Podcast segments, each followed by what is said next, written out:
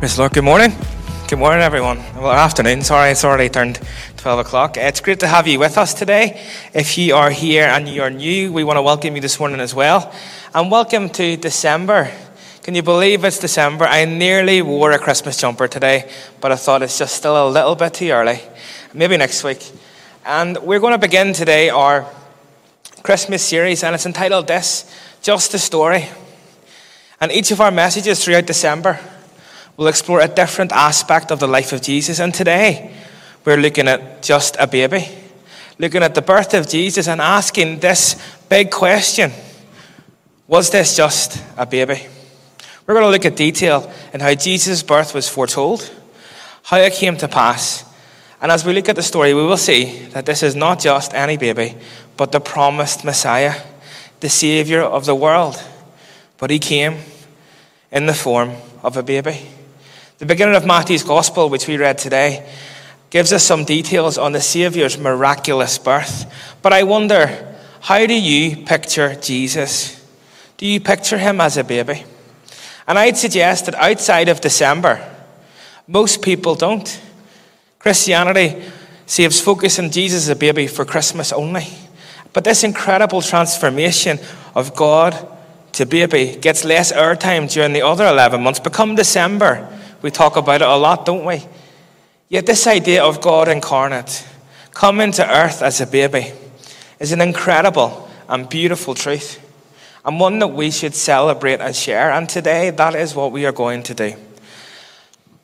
But let me begin with a story, if I may. Who here, as, as a poll, would do their Christmas shopping online? Hands up if you do some shopping online. Just a few people. Well, I'll be honest and say that often I do my Christmas shopping online because it's incredibly convenient, isn't it? Whether it's Amazon or eBay or some catalogue or any other website, it just seems so easy. What you can do from the comfort of your own home is you can pick the details, pick exactly what you want and when it will come. All from your own living room. How easy. And the best thing is, it normally arrives exactly when it tells you. But there are occasions, there are moments where what you think you have ordered and what comes is totally different. And when does that ever happen to you? A few years ago, this happened to me twice. Let me let me begin. In Christmas twenty sixteen, Vicky and I had been going out for about a year, and I was still in Bible college, so I didn't have lots of money for Christmas presents, but I thought, I'm going to be really thoughtful with my Christmas presents. So I, I scanned the internet, and I found this really, really lovely clock with a map on it, and I thought to myself, well, Vicky likes maps, and Vicky's often also late, so a clock with a map makes a lot of sense. And I ordered it. I thought, this is going to be a great present. She's going to love this. And it didn't arrive until Christmas Eve. And when the delivery driver knocked the door and handed me this box, I could not believe what it came. Let me show you. Let me give you a demonstration. I thought this clock was going to be forty centimetres in diameter, which is this size. Got a tape measure. So, about that size. That's a fine size for a clock, lovely for a room, but I didn't order forty centimetres. I'd ordered forty inches.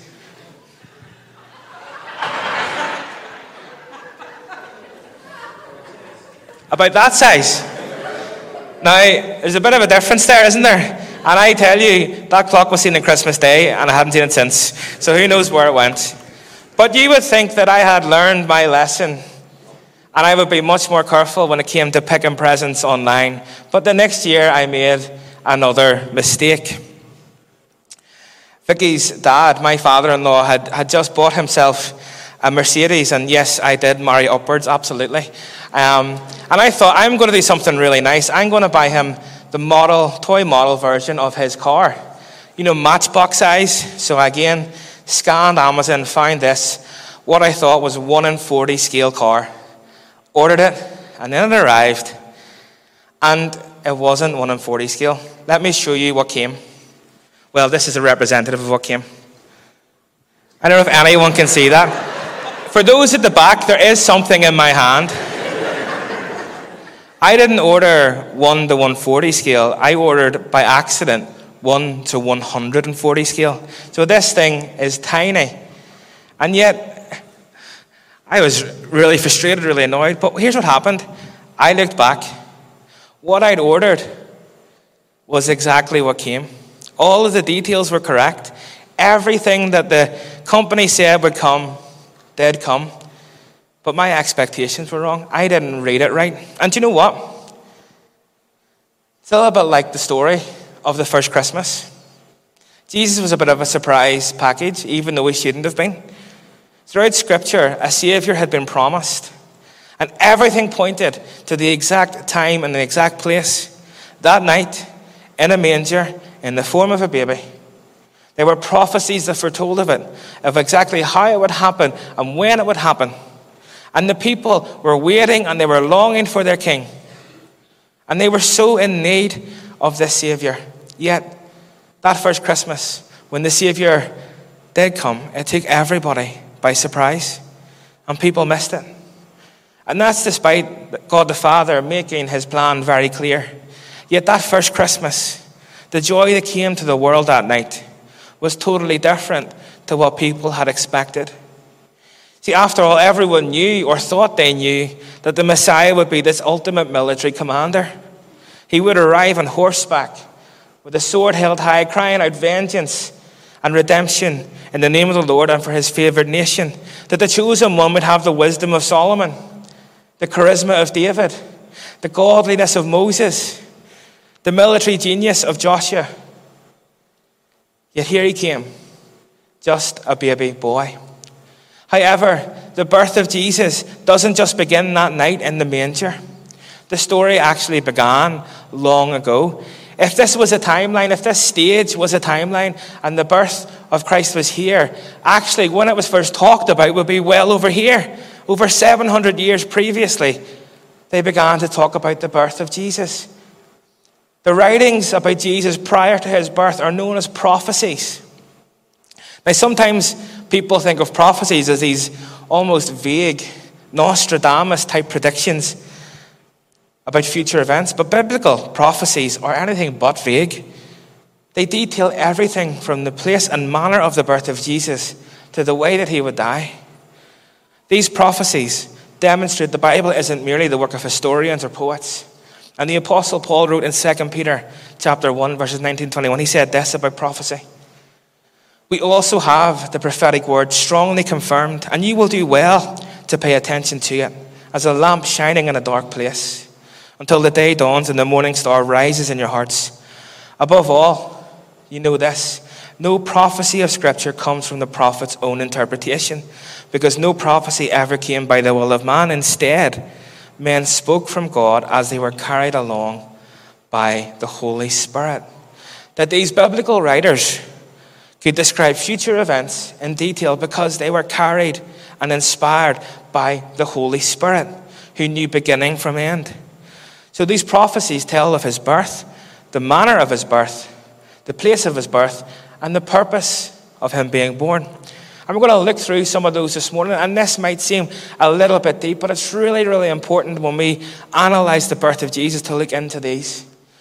The first one we find in Isaiah chapter nine, verses six to seven, really famous verses.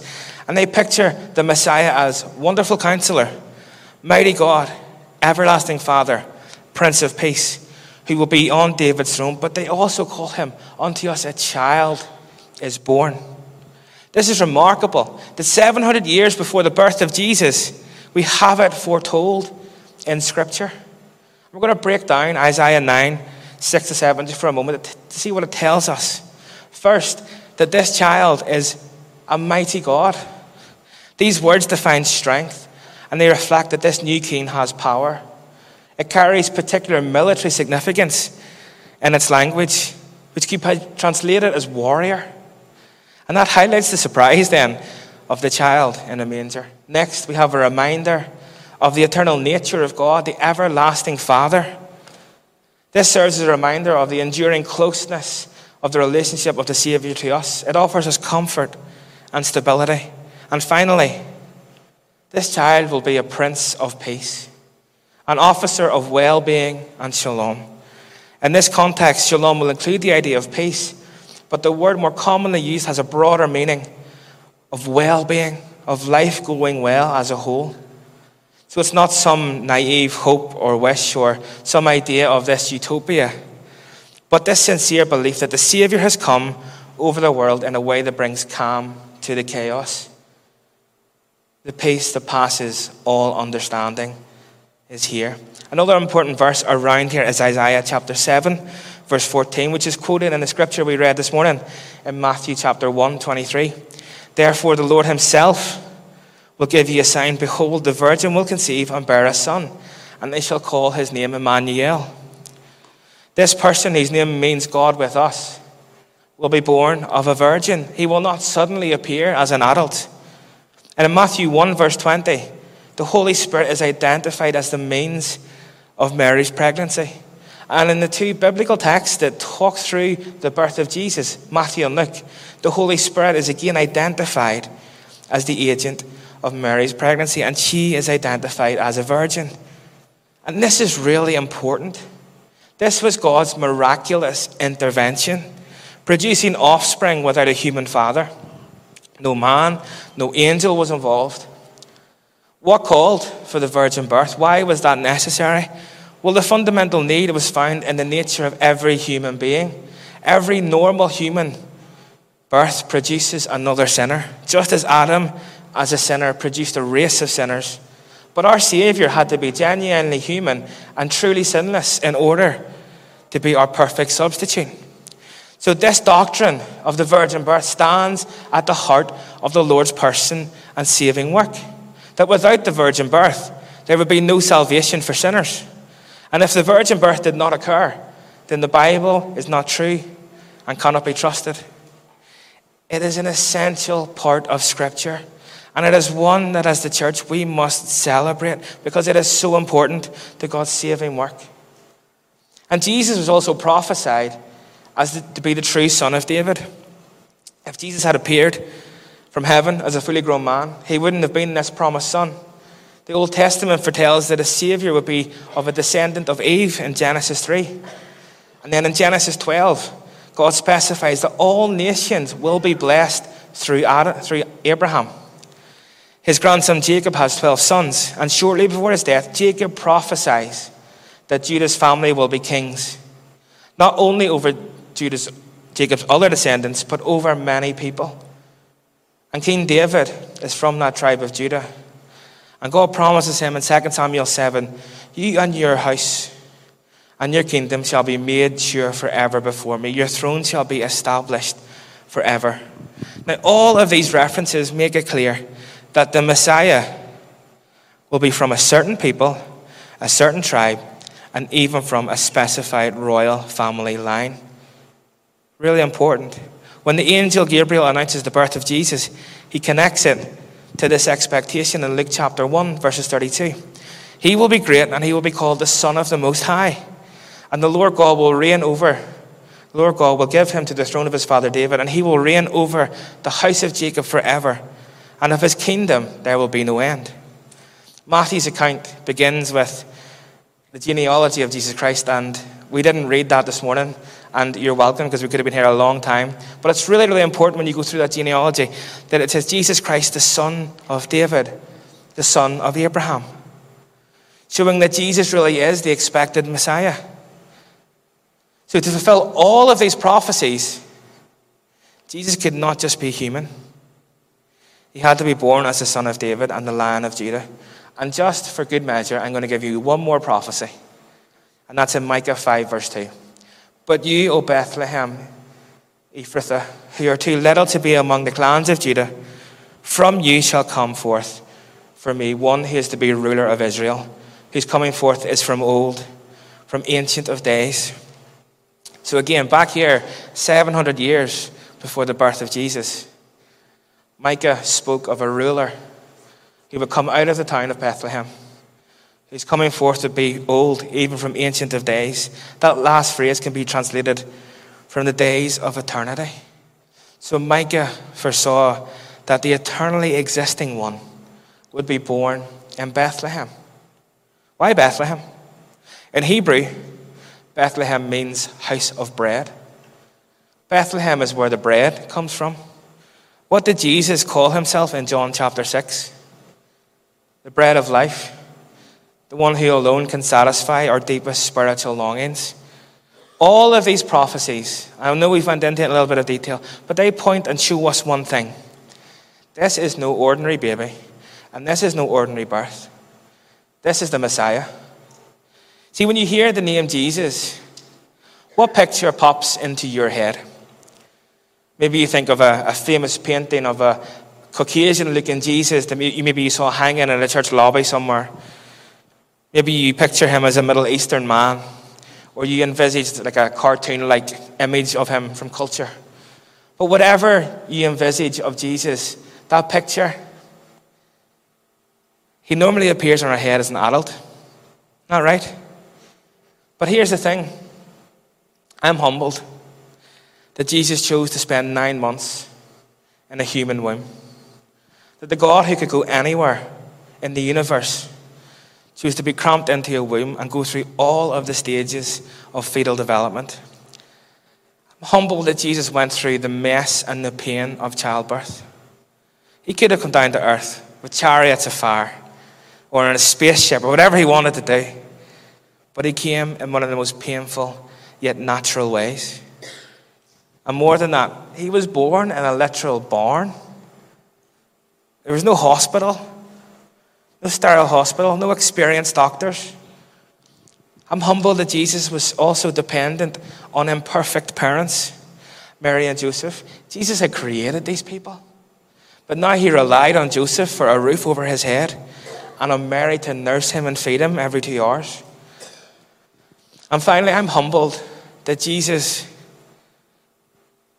inhabited the confines of a human body. A baby is so limited in what he can do. Jesus was the same. The God who could see into eternity could not, as a baby, see past his own mother's face. And Joseph and Mary had to admit that this baby seemed, at first glance, like any other newborn baby. He cried in the middle of the night. He hungered for milk. He needed clothes every so often. Seemed like an ordinary child, but he was the one whose origins are from the deep. The deep past, as the prophet insisted. How could this infant be the Son of God? Or for that matter, why would the Son of God come as a child? You see, the need of Israel was urgent. First the Greek and now the Roman influence seemed to be wiping away a little bit more of the Abraham, Isaac and Jacob legacy each day. God's people had waited a long time for this Savior to come, for this promise to come. Generations passed. There was even four hundred years of silence. And if you can imagine the waiting, the longing, the hoping, both patiently and impatiently. But in their waiting and in the silence, I'm going to tell you that God was still sovereign and he still had a plan. And at just the right time, the plan came. See, Jesus, the Messiah, came. And he wasn't the Messiah they expected, but he was the one that they needed. Galatians four, verses four to five, really great verses, says this. But when the fullness of time had come, God sent forth his Son, born of a woman, born under the law, to redeem those who were under the law so that we might receive adoption as sons. I'm going to give us three quick points today based on what we've read so far. Number one, even though he arrived just as a baby, his timing is always perfect.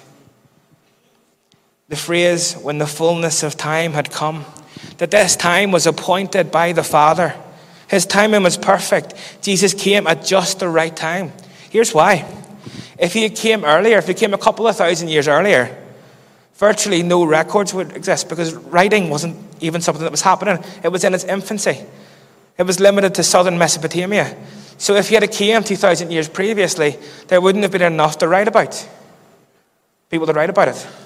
And as it was, Jesus came at a time when Alexander the Great and the Roman Empire had united much of the civilized world into one culture. He came at a time just before there was a growth explosion of the world's population.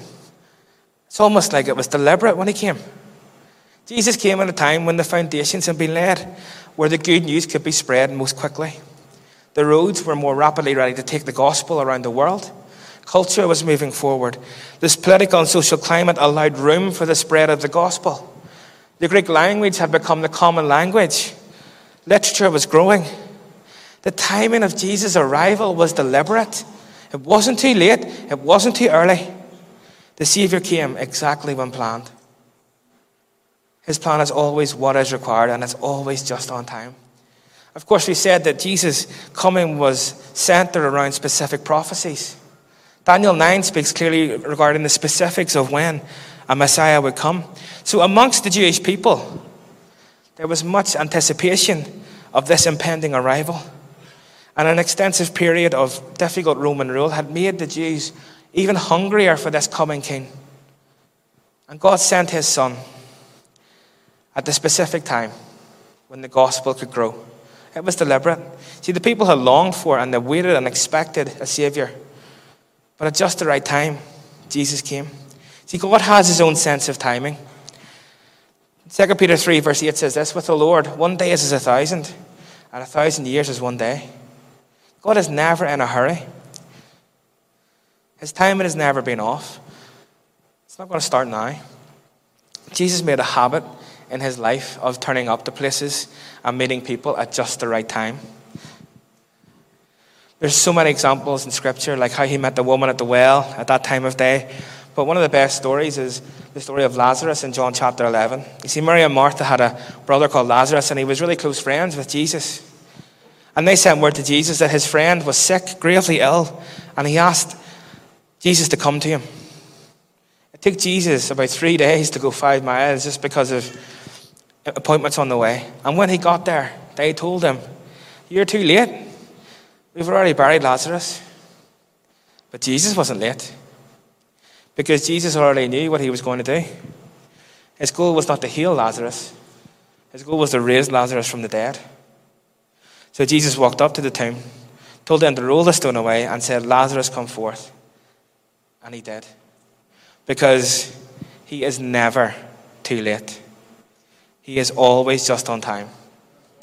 And his timing is still not off. I want to encourage you today, God still has a great sense of timing. He still shows up at just the right time.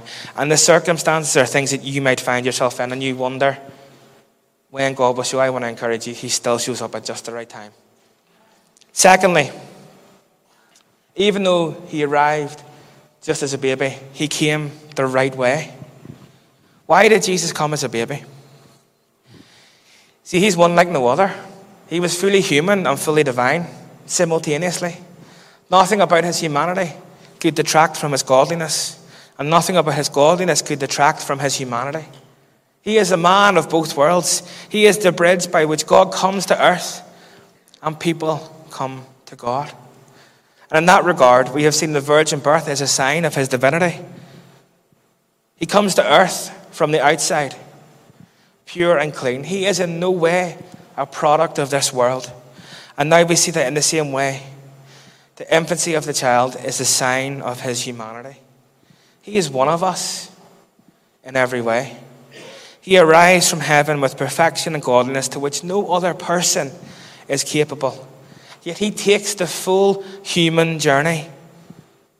How could we follow in his footsteps as a man if he hadn't crawled as a child? How could we believe he had undergone all of the temptation we have faced if we'd bypassed the most difficult years in which we struggle to earn our adulthood? To make the full sacrifice on our behalf, Jesus had to make the full commitment. It would have meant very little to us if Jesus had sprung from heaven, fully formed, bathed in heavenly glory, saying, "Here are my hands and my feet. Place me on the cross." But instead, we see Jesus as a baby in a manger. We see him at the temple as a boy on the verge of maturity, already about his father's business. We see Mary and Joseph wonder at him, trying to understand as he grew in wisdom and stature and favor. And we see a young man quietly beginning a ministry that will change the course of human history. We overhear the whispers from his neighbors, "He's just a carpenter's son." We see and read about him in the desert, wrestling with temptation and the matter of his destiny. And we know he is truly and fully human. And then when those spikes are drilled through his wrists and his ankles, we know that he feels the pain that any man would feel. We know the price of our sins is being paid in full. There's no need for credit plans, easy payment schedules, but by every drop of blood and every brutal slash of the whip, he paid the debt that we couldn't. We are bought with a price that could never have been paid without the full burden of humanity being accepted. If he was God only, his sacrifice would have been unconvincing. If he had been man only, his sacrifice would have no power. He would be like a, a martyr, like ten thousand others. But he was man and he was God. So therefore he was all in all. He came as a child to confront and conquer every challenge and every temptation. He is everything we need. See, one thing is clear. Jesus may not have been the Messiah that people had expected, but he was exactly what they and what we need. See, they wanted this political leader, but he came to be so much more than that. People longed for freedom from Roman bondage, and Christ did come to bring freedom. But freedom from sin and death. He was to be a rescuer from death. He was to be light and salvation. So much more than what they thought they needed and wanted. He is what the world needs. This Christmas, I want to encourage you. He is still the Savior. Galatians four, verse five, in the Passion Translation says this: "Yet all of this was so that he would redeem and set free those held hostage to the written law, that we would receive full and legal adoption as his children." A child has come to free us to be children, to receive freedom. This is why he came, not to win any small fight or any small political argument, but to win the war against death and hell once and for all. This was an eternal battle and an eternal victory. So, was this just a baby? No. He is our Messiah. He is our rescuer. Jesus Christ came to bring beauty for ashes, to replace distress with comfort, to replace worry with peace, turmoil with rest. That good shepherd came to earth on a search and rescue mission to identify and gather those who had strayed and welcome us back to the Father. That's what he did for us. Our precious Savior left his throne to come down to earth as a baby, to live and be with his people, to fix the unfixable, to repair the irreparable, and to redeem a debt that we couldn't pay. I'm going to ask the worship team to come. Jesus came to earth, and it was a rescue mission to recover us, to give us that which we didn't even know we needed or had lost. And Jesus offers restoration in our lives today. This was his mission. He wasn't a political giant. He was a Savior. The world awaited a warrior and a king. Yet when he arrived, he was gentle and small. He was extraordinary, but wrapped in the ordinary. The Messiah, he was in a manger. And if they wanted a political leader, I tell you, they got the best. If they wanted a warrior, well, I tell you, he fought and he won the war against sin and death. He was everything the world needed, and he is still everything the world needs, and he is everything that you need today. His timing is always perfect. He came in just the right way, and I tell you, he is still everything that we need. The Christmas story is the perfect picture of who God is and what he does for his people. God with us. Jesus came, and he always will, at just the right time, in just the right way. The God who always has a plan. And at Christmas, the story of a Savior coming at just the right time, in just the right way. I want to tell you, we can play that on repeat today, that the Savior still comes at just the right time and just the right way. And whatever season or situation you find your life in, I want to tell you, this Christmas, it's still the same. The story hasn't changed. He is still the Savior, and he is still everything that we need. And this morning, I want us to take heart that the God of the Christmas story is still the same. Our Savior has come. And if you're a Christian today, this is a really important reminder that at the start of this Christmas season, we celebrate not the presents we get or anything else, but the greatest gift, and that's the salvation we received in the form of Jesus coming to earth as a baby. See, people are searching for the answer. At Christmas, we celebrate the arrival of the one who is everything we need. Why don't you stand with me? The story of years old is still as relevant today. We need to celebrate the Savior being born, celebrate the Messiah, and we need to share this story. I want to ask you the question just as I close. We've talked about how Jesus came to be the Savior. And I want to ask you, is he your Savior? Is that something that you can say? You're the greatest gift that you can receive this Christmas. Isn't anything from Amazon or eBay. It's the gift of salvation. And the Savior has come. And you can respond today. And we're going to go into this last song. And I want to I want you to consider responding to Jesus and understanding that he is still everything that we need. I'm going to pray for us. Father, we pray that even in these last moments, would you continue to speak to us? We thank you, Lord, that you're everything we need. We thank you that you're always on time. And we thank you, Jesus, that you came in just the right way to be our Savior, to be everything we needed. We pray that even in this last few moments, would you speak to us really clearly. In Jesus' name.